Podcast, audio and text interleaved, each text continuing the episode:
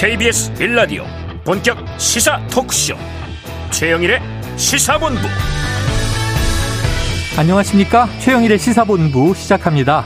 자 비속어 논란 외교 참사냐 외교 성과냐 이런 싸움으로 시작했던 국정감사는요 김의겸 민주당 의원과 한동훈 법무부 장관 간에 직을 걸겠다 뭘 걸겠느냐 이런 공방으로 마무리가 됐습니다.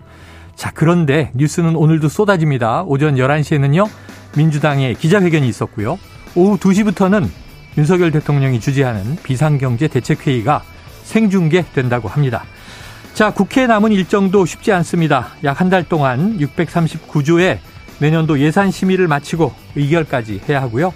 자, 500조 플러스 알파, 이 안정자금이 발표된 채권시장, 이 안정자금을 더 늘릴 수도 있다. 이런 이야기도 들려옵니다. 예산은 긴축인데 시장의 정부가 돈을 풀어야 하는 아주 묘한 상황이 된 거죠. 자, 위기 경제 대응이 중요합니다만 그 연쇄 효과까지도 고려해야겠습니다. 자, 오늘 우리나라는 영화의 날인데요. 1919년 오늘 한국 최초의 영화 의, 의리적 구토가 상영되었다고 하네요. 그런데 또 신기한 것이 유네스코도요. 오늘 10월 27일을 세계 시청각 유산의 날 이렇게 정했습니다. 이 우리나라 영화 영향은 아닐 텐데 어, 신기하네요. 자, 문화 이야기를 하고 싶어서 덧붙였는데요. 이 가을에 우리가 이 문학을, 영화를, 또 음악과 미술을, 그리고 자연을 이야기해야 하는데 이 정치판 싸움만 보다가 눈을 들어보니 단풍이 다 져가고 있습니다. 이 무엇이 중헌디 하는 말이 절로 튀어나옵니다. 최영일의 시사본부 출발합니다.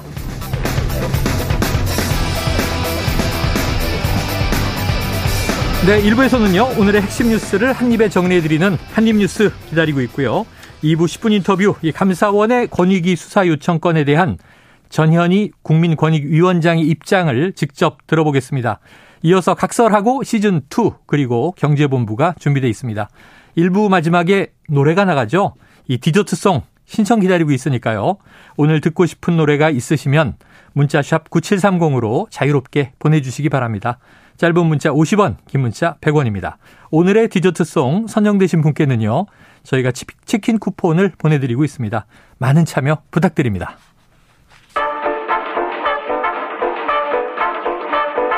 최영일의 시사본부 한입뉴스. 네, 아까 제가 50조 플러스 알파 이걸 500조 플러스 알파라고 읽었다는 제보가 들어왔습니다. 50조 플러스 알파인데 더 느릴 수 있다라고 하는 이야기가 나온 거고요. 자, 오늘의 한입 뉴스 오창석 시사평론가 박정호 오마이뉴스 기자와 시작해 보겠습니다. 두 분 어서 오세요. 안녕하십니까. 자, 어제 조상준 전 국정원 기획조정실장의 갑작스러운 사퇴 이게 참 여러 가지 얘기가 나왔었는데 네. 박지원 전 국정원장이 나오셔서 인사 충돌이다 이런 음. 얘기를 하고 가셨습니다. 자 윤석열 대통령이 직접 입장을 냈습니까? 네, 윤 대통령은 오늘 출근길 문답에서 네. 질문을 받았습니다. 그러니까 대통령 측근이란 점 때문에 조 전 실장 면직 관련해서 국민들이 많이 궁금해한다. 네. 인사권자로서 구체적으로 설명 좀 해달라. 음. 이런 질문을 받고 윤 대통령은 아 이거는 일신상의 이유라서 공개하기가 좀 그렇다. 음. 또 중요한 직책이기 때문에 과중한 업무를 감당해 나가는 게 맞지 않겠다라고 해서 네. 본인의 사의를 수용한 거다. 이렇게 음. 설명을 했습니다. 아, 그러면서 이제 공적인 거라면 궁금해하시는 분들한테 말씀을 드릴 수 있지만 이건 개인적인 거다라고 거듭 강조를 했습니다. 네, 재윤 대통령은 일신상의 사유다. 네. 개인적인 일이다. 따라서 공개할 수 없다. 자, 그런데도 이 보도는 단독해서 음. 뭐 인사 논란이 사실이었다. 이런 얘기들이 또 보도가 되고 음. 있어요. 뭐 네. 평론가님 어떻게 좀 정리할 수 있을까요? 네, 일단은 뭐 박지원 전 국정원장이 한 라디오 인터뷰에서 그 인사와 관련된 이야기를 남겼습니다. 네. 윤석열 대통령 인사는 결국 망사였다. 국정원에서부터 참사가 일어났다라고 음. 이야기를 남겼고요. 국정원장의 손을 들어주니까 어, 조상준 실장이 국정감사를 앞두고 전날 사표를 제출한 것으로 알고 있다라고 이제 네. 주장을 주장을 했습니다.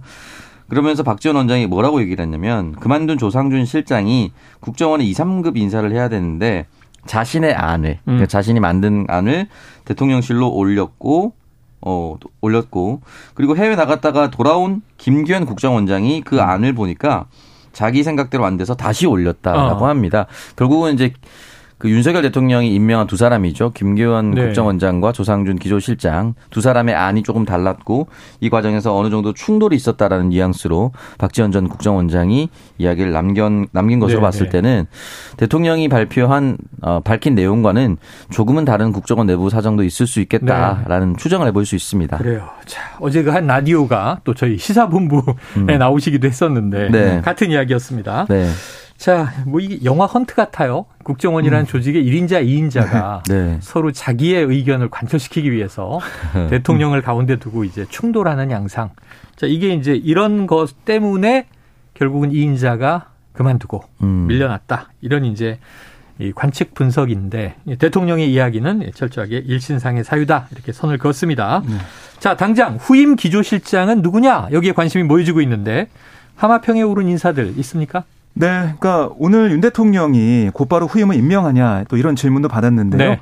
원래 기조실장 후보도 있었고 또 필요한 공직 후보자들에 대해 검증을 좀 해놨기 때문에 음. 업무가 자연스럽게 연결될 수 있도록 신속하게 하겠다 이렇게 얘기를 했습니다. 네. 네, 그러다 보니까 딱 한 사람한테 지금 집중이 되고 있어요. 어. 바로 김남우 전 서울 동부지검 차장 검사가 유력하게 검토가 되고 있다 네. 이렇게 알려지고 있는데요.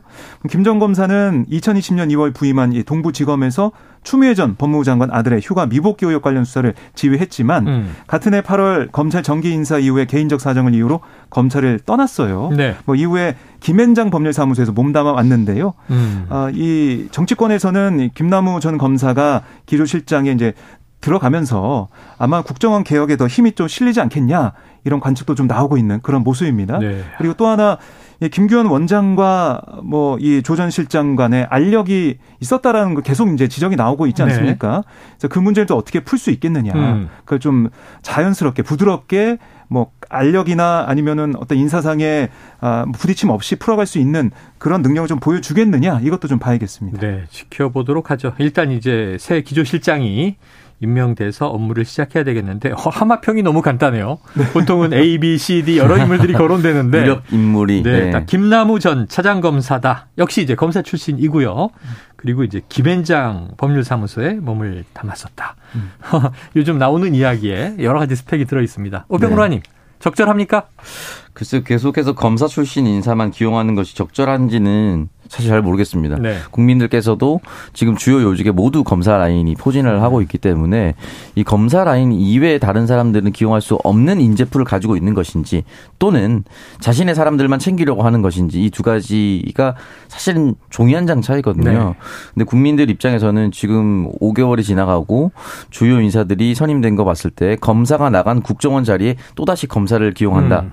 라는 것을 좀 납득하기 어렵지 않을까라는 생각이 드는데 다만 이렇게 만약에 지금 하마평에 가장 강력하게 오른 김남우 전 검사가 또 기용이 된다라면은 조상준 네네. 기조실장과의 일들이 반복되지 않기 위해서 어떤 것을 할 것인가를 네네. 잘 고민을 해봐야겠죠. 어, 그러면 조치가 필요하다. 만약에 박지원 국정원장이 이야기가 맞다면 인사안을 두고 기조실장과 국정원장이 정면 충돌한 것인데 김남우 검사가 만약에 기조실장이 새롭게 된다면 이 인사안에 대해서 국정원장의 모든 것을 일임한다라고 약속을 받고 가거나 음.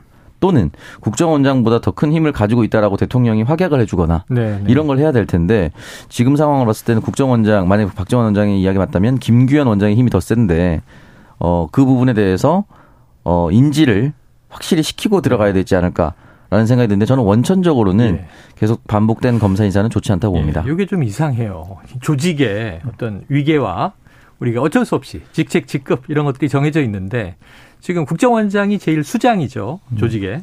그리고 기조실장은 이제 2인자 이렇게 부르는 거죠. 네. 그런데 1인자 인재가 따로따로 대통령실에 보고하고 다른 음. 의견들을 여기서 내안을 채택해 주십시오 하는 경쟁을 벌인다는 것 자체가 우리 조직적 상식에는 부합하지 않는다 이런 생각이 들고요. 네. 어제 박지원 전 국정원장은 이 자리에서 뭐 개인적 의견입니다만 내부 승진해야 된다. 음. 정보 전문가, 첩보 전문가. 네. 평생 이제 일해온 사람들이 있는데 왜 자꾸 외부에서 음. 어, 인사를 하는가. 뭐 이런 또 이야기도 했습니다. 음. 자, 여러 가지를 종합해서 좋은 결정이 내려지기를 바라고요. 다음 뉴스로 가보죠. 자, 오늘 오전 아까 오프닝에서 잠깐 언급을 했습니다만 서훈 전 국가안보실장, 노영민 전 대통령 비서실장, 박지원 전 국, 가정보원장 이 서해 공무원 피격 사건 관련해서 그러니까 이제 전임 정부의 주요 인사들인데 기자회견을 열었네요. 네, 그렇습니다. 그러니까 민주당 윤석열 정권 정치탄압 대책위원회 주최로 열린 오늘 음. 기자회견이었는데요. 사회공무원 피격 사건과 그러니까 흉악 범죄자 추방 사건 관련 기자회견이다라고 민주당은 설명을 했습니다. 네. 그래서 오늘 노영민 전 실장도 그렇고 서훈 전 실장, 박지원 전 원장 이 정부 또 이제 감사원 검찰에서 주장하고 있는 이런 문제들에 대해서 반박하는 입장을 보였는데요. 음. 생산된 정보와 첩보를 보고받는 곳이 청와대인데 청와대에서 이 첩보의 생산 기관의 정보를 삭제하거나 수정하라고 지시했다는 그런 보도는 사실이 아니다라고 음. 주장을 했고 그리고 이 계속해서 보면은 다른 뭐 정치로 끌어들여는 세력들이 있는데 그게 뭔가 의도가 있는 게 아니냐. 음. 결국 이런 것들을 수사하고 계속해서 전 정부의 일을 들추는 것들은 어떤 정치적인 이유가 있는 게 아니냐. 이런 주장도 네. 나왔습니다. 네. 그리고 이게 사실은 이 북한의 도주 북한으로의 도주에 실패한 다음에 온 선언들 그 흉악 범죄자였는데 음. 대한민국 안전을 위해서 국민 곁에 이제 풀어놓을 수 없어서 돌려보낸 건데 그 어느 국가 어느 안보 기관도 같은 판단한 거 아니냐 이렇게 해서 서훈 전 원장이 반박하는 모습을 볼 수가 있었는데요. 이 오늘 기자회견을 통해서 어, 지금 감사원과 검찰의 그현 정부의 이런 수사에 대해서 강하게 좀 대처하겠다. 네. 이런 민주당의 기조가 다시 한번 확인이 됐습니다. 네. 자, 민주당의 기조. 지금 이제 정부 쪽, 특히 검찰 쪽, 이 해경, 뭐 국방부 다 이제 지난 정부 때와는 다르게 이제 입장을 바꿨었죠. 월북 정황 없었다. 여기서부터 시작해서 서해 공무원 피격에 대해서 지난 정권이 뭔가 개입을 해서 이 내용을 좀 호도했다. 이제 이런 취지예요. 수사도 이루어지고 있고요. 그런데 주로 관계자들이 이제 오늘 기자회견을 한 건데 네. 민주당과 전임 정부의 입장을 강하게 반영했다. 이렇게 볼 수 있겠어요. 진실 공방인데 국민들은 어느 쪽이 맞는 것이냐. 지금 이 상황에서 이 오평론가님 어떻게 좀 균형을 잡을 수 있겠습니까? 아, 글쎄 이게 균형을 잡는다기보다는 지금 각자 입장이 너무나도 180도 크게, 다르죠. 예, 네, 크게 나뉘기도 하고요. 네. 그리고 지금 유가족들은 또 강력하게 요구하는 것들이 또 있습니다. 음. 그렇기 때문에 어떠한 사람이 맞다라고 얘기하면 일단 실제 가족이 있기 때문에 네네. 이 네. 부분에서 굉장히 조심스러울 수밖에 없는 것이고 그 당시에 만약에 누락된 것이 있다면은 역시나 실체적 진실에 다가가기 위해 노력을 해야 되겠지만은 음. 과연 그 진실에 가까워지면 가까워질수록 대한민국 국정원이라든지 국방부가 가지고 있는 흔히 말하는 첩보 네. 여기를 어디까지 공개할 수 있을 것인가. 제가 똑같... 어제 네. 1급 1급의 인원수가 공개됐는데 네. 비밀이다라고 2급 3급도 그렇고 네. 초유일이다 이렇게 개탄을 하고 갔어요. 전 전임 국정원장이. 그래서 저는 이게 조금 아쉬운 것이 전 정권에서 이 일이 일어났을 때 그 당시 이해운 국회의원이라든지 네네. 한기호 의원이라든지 그 발언들이 다 남아 있습니다. 정보 위에. 예, 정보 위에 다 남아 있고 그 당시에 그 지금의 여당인 의원들이 당시 야당일 때 했던 발언과 지금 어 야당이 된 민주당의 입장이 일치했었어요. 네. 이게 왜 바뀌었는지에 대해서는 좀 필요한 부분이고 만약에 실체적 진실에 접근했을 때 그 당시의 내용이 잘못되었다라고 한다면 음. 그 당시에 그렇게 말했었던 이혜훈 의원과 한기호 의원도 네. 해명이 어느 정도 필요하다라고 생각합니다. 네. 그래요. 알겠습니다. 어제 또 국정감사장에서는 국정원에서 이 중국 어선이 인근에 있었다는 것은 음. 뭐 확인되지 못했다. 음. 또 이제 이 중국 간자체, 네. 중국 한자죠. 간자체가 적힌 구명 조끼 이 여부에 대해서도 조금 논란이 계속 있고요. 네, 뭐 하태경 국민의힘 의원이 오늘 라디오에 나와가지고 네. 이런 민주당이 반박 음. 입장, 특히 이제 서훈 전 실장과 박지원 전 원장의 이 의혹 부인하는 그런 모습에 네네. 대해서 뭐 지적을 했는데요. 네. 결국에는 문재인 전 대통령까지 불똥이 튀지 않게 하기 위해서 아. 꼬리 자르는 게 아니냐 네네. 이런 지적을 했고 또 어제 뭐 국회 정보위에서 국정원 국정감사를 통해서 뭐 월북이라는 단어가 있었다 음. 이런 얘기도 나왔고 맞습니다. SI에 예 그다음에 중국 어선은 뭐 없었다 이런 얘기 나왔지 않습니까? 거기에 대해서도 하태경 의원 같은 경우는 아니 월북 맞냐라고 북한 군인이 물어본 거고 어. 이den주 씨가 어, 기진 목, 맥진한 목소리로 긍정적 답변한 것 정도는 파악이 네. 이미 된 거다. 네, 네. 그걸 어떻게 월북 단정하냐 이렇게 음. 얘기를 했고 또 하나는 이 북한 어선이 최초로 발견해서 처음에 구해줬다가 코로나 네. 지진 받고 다시 내려보내면서 부유물 하고 구명조끼를 준 게 아니냐 뭐 어. 이런 의혹도 제기를 네, 네. 했습니다. 여러 가지 가능성이 아직 있습니다. 진실 공방 중이고 수사가 이루어지고 있고요. 자, 민주당의 의심은 문재인 전 대통령을 향한 칼끝을 겨누는 수사가 아니냐. 자, 하태경 의원 얘기는 꼬리 자르기다. 네. 결국은 이제 정점을 향해 가고 있는 분위기입니다. 이외에도 이제 이 저 그 어민 탈북 어민 북송 문제라든가 네. 네. 이런 것들이 있고 또 이재명 대표를 향한 수사가 전방위로 벌어지고 있죠. 앞으로 하나하나 정리해 나가겠고요. 다음 이슈로 가보겠습니다. 지금 이 강원도 발, 또 뭐 레고랜드 발, 이게 또 김진태 지사 발이냐 아니면 최문순 전 지사 발이냐. 지금 중도개발공사의 보증 채무, 이게 부도가 나는 바람에 지금 일파만파 파장이 큰데 강원도가 입장을 냈어요. 뭡니까?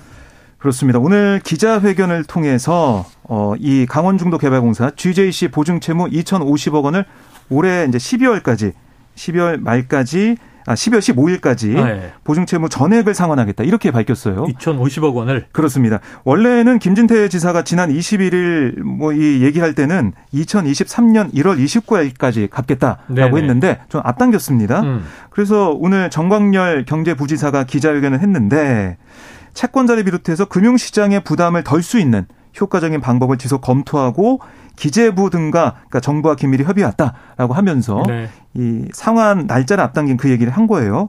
그래서 이 결정은 김진태 지사와 추경호 부총리가 직접 협의한 사안이다라고 음. 설명을 했습니다. 네. 그래서 지금 김진태 지사가 베트남에 있기 때문에요. 예. 추경호 부총리의 뭐 전화 통화 등을 통해서 음. 협의를 했다라고 설명을 했습니다. 네, 출장 중이죠. 네. 김진태 지사는 이제 베트남 출장 중이고 강원도에서 전격적으로 이제 이 채무 이행을 앞당긴다는 결정이 나온 건데 자, 지금 이제 문제는 채권 시장 전반에 음. 문제가 커졌던 거잖아요. 네. 그래서 심지어는 50조 원 플러스 알파를 이제 풀어서 이 채권 시장 안정화, 최안 펀드라고 하죠. 음. 안정화 기금을 또 이제 푼다, 더 느릴 거다 이런 얘기도 나오는 건데 좀 수습이 되겠습니까? 어, 오늘 발표? 이게 발표를 통해서 수습이 될 사안이었으면은 네. 진작에 수습이 되지 않았을까라는 생각이 어허. 드는데 지금 김진태 도지사가 베트남 출장을 가 있는데 원래 오늘 저녁 비행기를 통해서 내일 새벽에 도착하기로 네네네. 했는데 급 급하게 귀국을 선택을 해서 예. 오늘 저녁에 도착을 하기로 돼 있답니다. 네네네. 일정을 변경했는데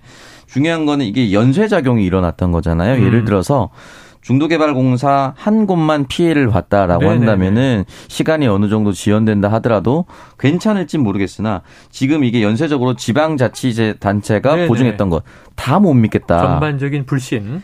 그래서 사실은 제가 춘천시에 대해서 얘기를 가져오려고 했는데 네. 춘천시와 전혀 무관한 인천도시공사 채권 어. 역시 지금 문제가 발생하고 있고요. 경기도 과천도시공사 또한 어. 3기 신도시 사업 중 하나 과천 공공주택지구 조성사업에 필요한 자금이 조금 네. 불안정하다라고 네. 이야기가 나오고 있습니다. 음. 그러니까 전체적으로 도급도 지자체가 보증을 못하고 네네네. 왔다 갔다 할 수 있는데 그 비슷한 급 또는 그 밑에 있는 시군구 이제 못뭐 일반 믿는다. 회사채는 어쩌란 말이냐 지금 이런 얘기도 나오는 거죠. 네 그렇습니다. 그리고 또 특정 대기업에 속한 그 건설사 계열사는 네. 또 유상증자를 하고 알겠습니다. 음, 쉽지 않습니다. 쉽지 않습니다. 그러니까 한 번 떨어진 신용을 네. 올리기 위해서 예. 과연 돈 빨리 갚는다 이걸로 되겠느냐 네네네. 이런 의문이 시장에서 나오는 것 같습니다. 애초에 네. 뭐 최무순 전 지사는 가만히 놔뒀으면 이자만 갚으면서 쭉 가는 건데 음. 왜 이를 터트렸느냐 또 이제 이런 얘기를 했던 것이고 자 이게 좀 어느 정도 가닥이 잡히는지 지켜보고요. 저희는 이 오늘 마지막 코너 경제본부에서 이 레고랜드 사태를 조금 심층 분석할 예정이고요. 또 오후 2시부터의 이제 비상경제 대책 회의에서도 관련 이야기가 나오지 않겠는가 오늘 하루 지켜봐야 되겠습니다. 자, 지금 목요일 점심 시간 이 12시 38분을 넘겨서 39분 향해 가고 있는데요. 점심 시간 교통 상황을 알아보고 이어가도록 하겠습니다. 교통정보센터의 정현정 리포터 나와 주세요. 네, 오늘 낮 동안은 기온이 19도가량 올랐는데요. 온화함이 감돌고 있습니다. 하지만 대기가 매우 건조하니까요. 따뜻한 옷차림과 함께 수분 섭취를 충분히 해주시기 바랍니다. 현재 점심시간 도로 상황은 경부고속도로 서울 방향인데요. 판교에서 판교 분기점까지 막히고요. 달래내 부근에서 반포까지는 9km 구간 넘게 정체입니다. 반대 부산 쪽입니다. 옥천에서 삼행터널까지는 2, 3차로를 막고 작업을 하고 있고요. 이 영향으로 옥천 나들목부터 밀리고 있습니다. 서해안 서해안고속도로 서울 방향은 일직 분기점에서 금천까지 천천히 가고요. 반대 목포 쪽으로 안산 분기점에서 용담터널까지 정체입니다. 용담터널 3차로 부근에서는 화물차가 고장나서 처리하고 있고요. 8탄 분기점에서 화성휴게소까지 천천히 갑니다. 서해대교 부근 3차로에서는 장애물이 떨어져 있습니다. 미리 다른 차로로 이동하시는 편이 낫겠고요. 서울시내 상황은 내부 순환도로입니다. 성수 분기점 방향으로 정릉에서 기름 가는 길 2차로는 작업으로 막혀 있습니다. 반대 반대 성산 방향은 홍지문 터널 입구부터 시작된 정체가 연희램프까지 이어져 있습니다. 점심시간 사고 나지 않도록 앞차와의 안전거리 유지하시기 바랍니다. KBS 교통정보센터에서 정현정이었습니다.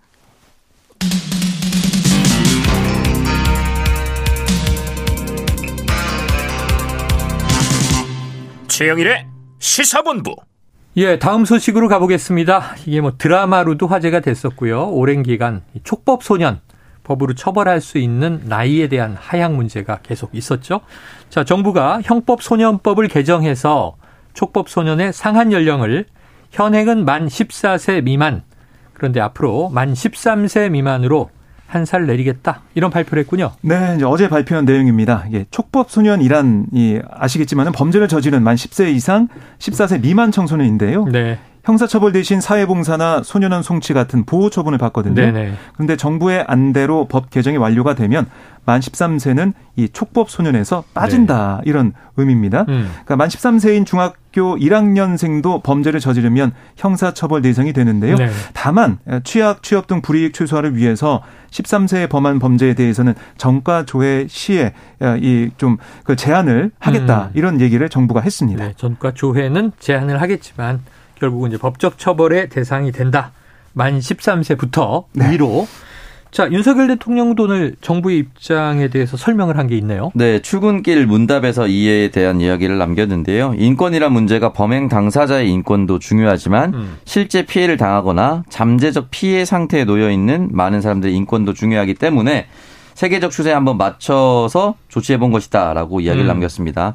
당시 대선 기간 동안에는 만 12세 미만이라고 네, 네. 공약을 내세웠고요. 이 부분에 대해서는 뭐 연령 조금 다를 수 있겠지만은 각 당의 많은 대선 후보들이 음. 이 부분에 대해서 이야기를 남겼습니다. 그래서 일단 윤 대통령은 1단계로 13세까지로 내리기로 했다라고 설명을 남겼습니다. 네. 자, 그런데 정부 입장은 이렇게 발표가 됐고 그런데 역시 이게 국가의 조직인데 기구에서도 반대 목소리가 나온 게 있네요.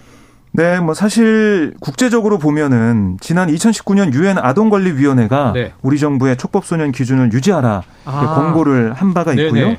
또 이번에 이제 국가인권위도 이 정부의 입장에 대해서 처벌만이 능사가 아니다 음. 이런 우려를 제기하면서요. 이 소년 범죄 예방과 재범 방지를 위한 실효적 대안으로 바람직하지 않다. 이렇게 설명을 했습니다. 네. 소년 범죄 예방과 재범 방지를 위해서는 좀 근본적인 소년 비행 문제가 해결돼야 된다 이렇게 네. 강조를 하고 있고요.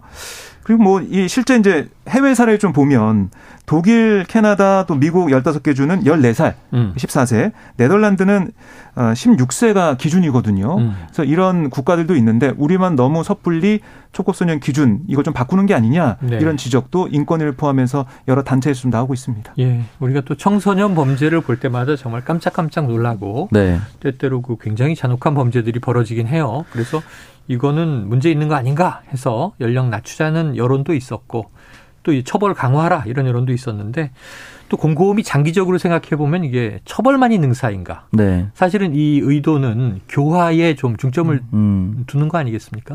맞습니다. 이제 하지 않도록 하는 게 가장 큰 네. 목적이라고 볼 수가 있는 것이고 너무 어린 나이에 전과가 생긴다거나 네. 그것 하나로 나머지 살아갈 인생이 훨씬 더 많은 아이들에게 네. 난관을 만들어 준다라고 이야기를 했는데 이 부분이 전체적으로 이 논의가 지금까지 오고 대통령 후보가 양당에서 모두 공약을 했었던 이유가 음.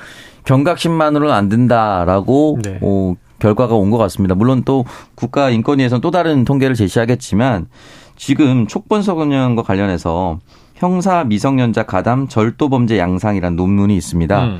2017년부터 2021년까지 촉법 소년 가담 절도 103건을 분석을 네. 했는데요.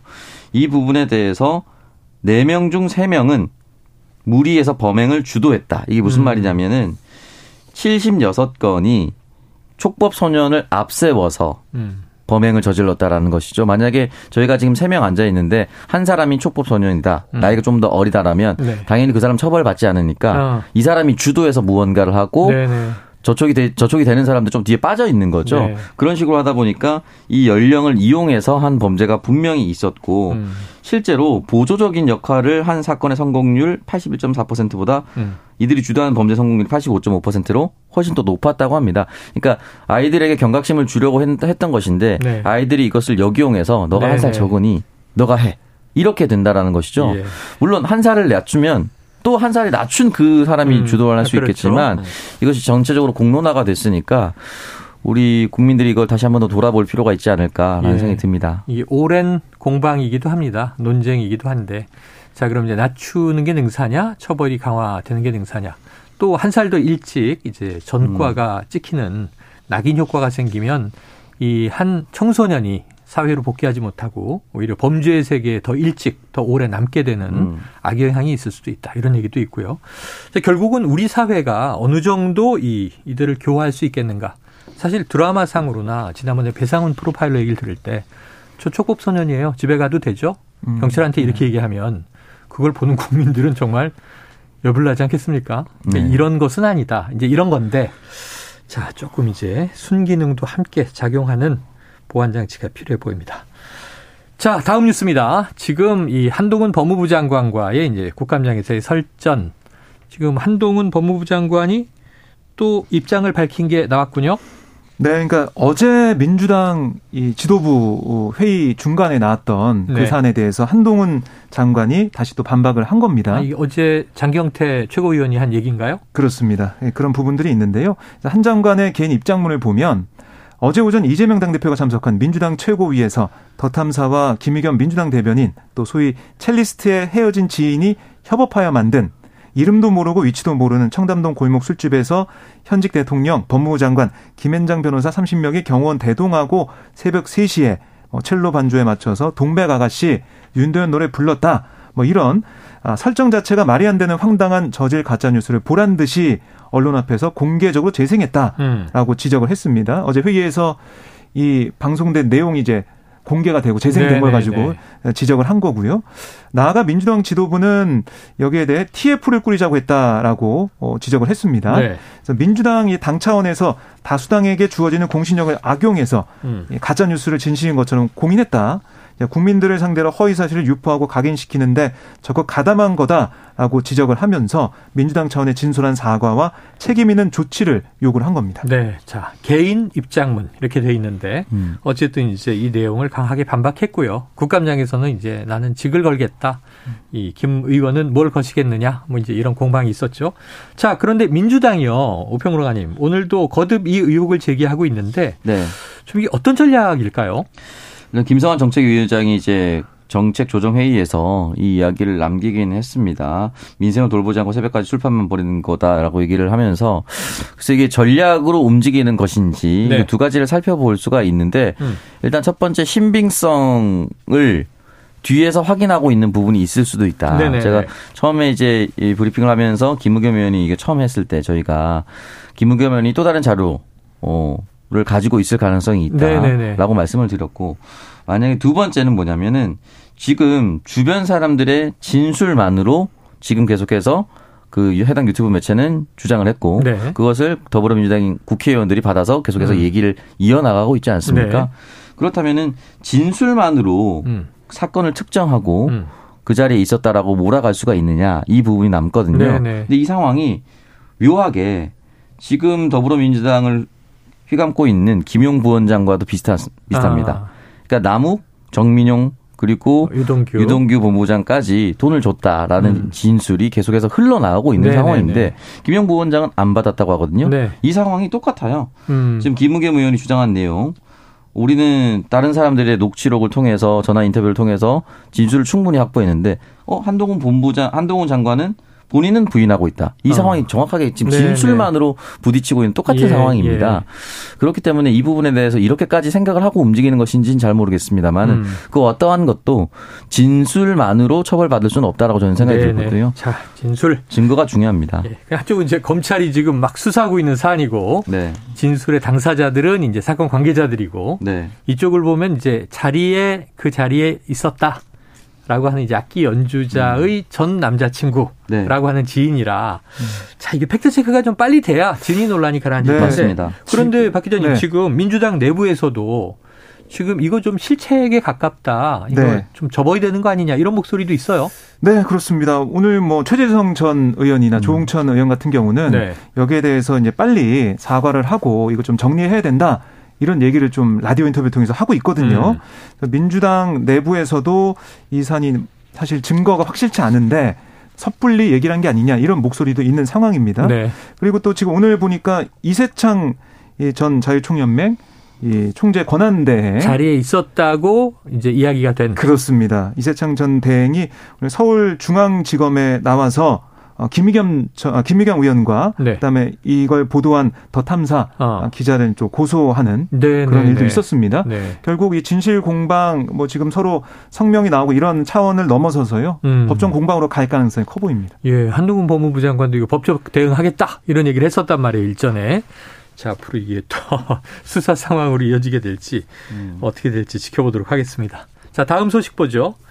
자, 우리가 이재용 삼성전자 부회장 이렇게 이제 호칭 불렀었는데 10년 만에 삼성전자 회장이 됐다. 자, 그 오늘부터 회장인 거예요? 회장이 된 거예요? 그렇습니다. 어. 오늘부터 된 거고요. 그러니까 오늘 삼성전자가 이사를 열었어요. 네. 그래서 이재용 회장 승진을 의결했다라고 아, 밝혔습니다. 그래서 이사 얘기를 좀 들어보면 글로벌 대외 여건이 악화하고 있는 상황인데 음. 책임 경영을 강화하고 경영 안정성을 제고하고 신속하고 과감한 의사결정이 절실하다 이런 판단해 가지고 오늘 결정을 했다 이렇게 설명을 했고요. 네. 그런데 오늘 이재용 회장은 사실 법정에 있었습니다. 아 그래요? 예, 그러니까 제일모직과 삼성물산 합병 과정에서 아하. 이재용 이제 회장 자신의 그룹 지배를 강화하기 위해 제일모직 주가를 의도적으로 높이고 삼성물산 네네. 네. 주가를 낮추는 부당행위한 혐의로 기소가 됐잖아요. 네. 오늘 또 재판이 있어서 이 회장이 법정에 들어선 직후에 승진 사실 발표가 됐어요. 아, 그래서 오전에 예. 이 재판이 끝난 다음에 이재용 회장이 나오니까 기자들이 좀 많이 네네. 네. 기다리고 있다가 물어봤는데요. 아, 이재용 회장은 이 국민에게 조금이라도 더 신뢰받고 사랑받는 기업을 만들어 보겠다라고 말했고 제 어깨가 많이 무거워졌다. 많은 국민의 응원 부탁드린다라고 네. 강조를 했습니다. 아 그래요, 알겠습니다. 잘 되겠습니까? 그래서 이제 뭐만 이 부분이 반도체 관련된 것은 국가의 명운과도 관련되어 있기 때문에 네네. 그냥 그 해당 분야는 잘 됐으면 좋겠는데요. 어차피 다 알고 있지 않았습니까? 아, 그렇죠. 음. 네. 부회장이라고 불러왔을 뿐 네. 사실은 총수였다. 네, 다 알고 네. 있었으니까요. 그래요. 자, 앞으로 이제 또 회장 직함을 타이틀을 단 만큼 어떤 책임 경영을 하는지 지켜봐야 되겠습니다.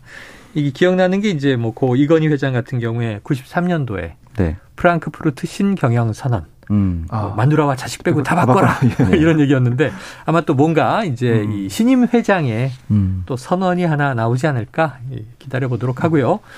자 이제 시간이 다 됐습니다. 끝으로 잠깐 말씀드리겠습니다. 이 러시아가 핵훈련을 실시했다. ICBM, 급초, 극초음속 미사일 등 발사 장면을 공개했는데요.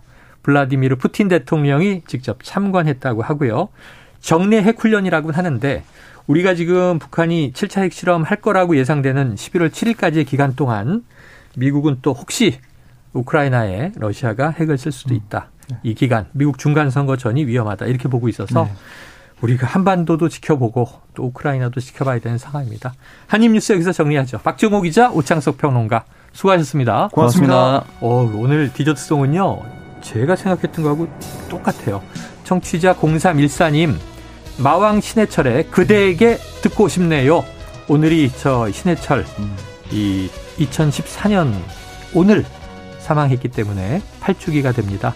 오늘이 우리 곁을 떠난 날이지만 그의 노래는 영원히 남아 힘을 줍니다.